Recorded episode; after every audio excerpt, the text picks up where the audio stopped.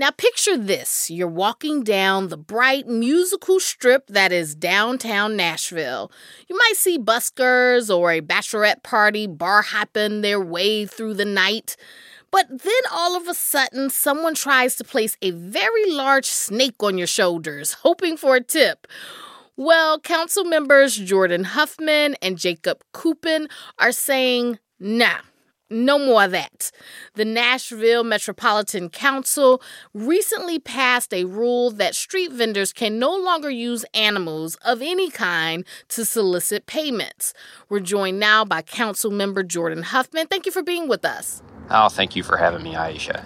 So, explain to us how did this phenomenon of peddling snakes, like, how did that happen? Yeah, it's a great question. First off, the bottom corridor of Broadway uh, in downtown Nashville is really a heavy tourist uh, destination. It's become quite the uh, avenue for street vendors as well. Over the last couple of years, we've started to notice that there's been some vendors that will sell uh, a multitude of things, including services to uh, set large snakes on your shoulders for, for photos.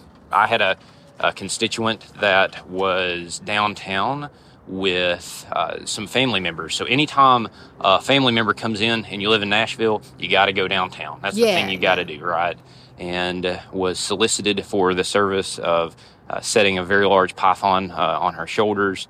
She did not agree, and the snake was placed on her shoulders anyway. Um, and she reached out very upset. Um, so uh, I reached out to Councilmember Kupin, and he said, Good news. Uh, help is already on the way. I'm drafting some legislation due to some other complaints I have received, and would you like to be a co sponsor? And this is a really easy way for us to say, hey, we're taking your feedback and we're not afraid to take action when needed. So, how will the new rule be enforced? So the anyone that has a, a street uh, that's a street vendor that has a snake at this point will receive a citation, and uh, um, then that person will uh, be be logged. Uh, so if they are repeat you know offenders, we can address that accordingly. Some locals in Nashville, I guess, have complained over the years that the downtown has become too touristy. Is this part of your effort to make sure that the downtown is comfortable for everyone?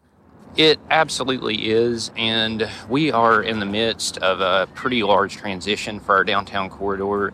We have a brand new development uh, called the East Bank that's coming in very soon, and this is going to be uh, a really good chance for Nashville to hit a reset on that reputation of just being a tourist destination, and it'll allow us to form a section of downtown, not only for tourists, but you know, a little bit higher class for uh, the the folks that live here as well. Um, that's the biggest complaint that you get. Okay.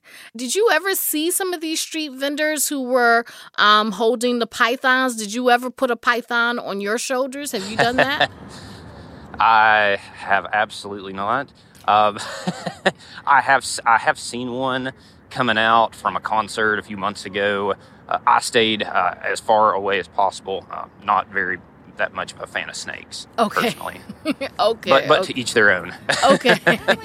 All right. Well, that's Jordan Huffman, who represents District 14 in Nashville. Thank you so much for speaking with us.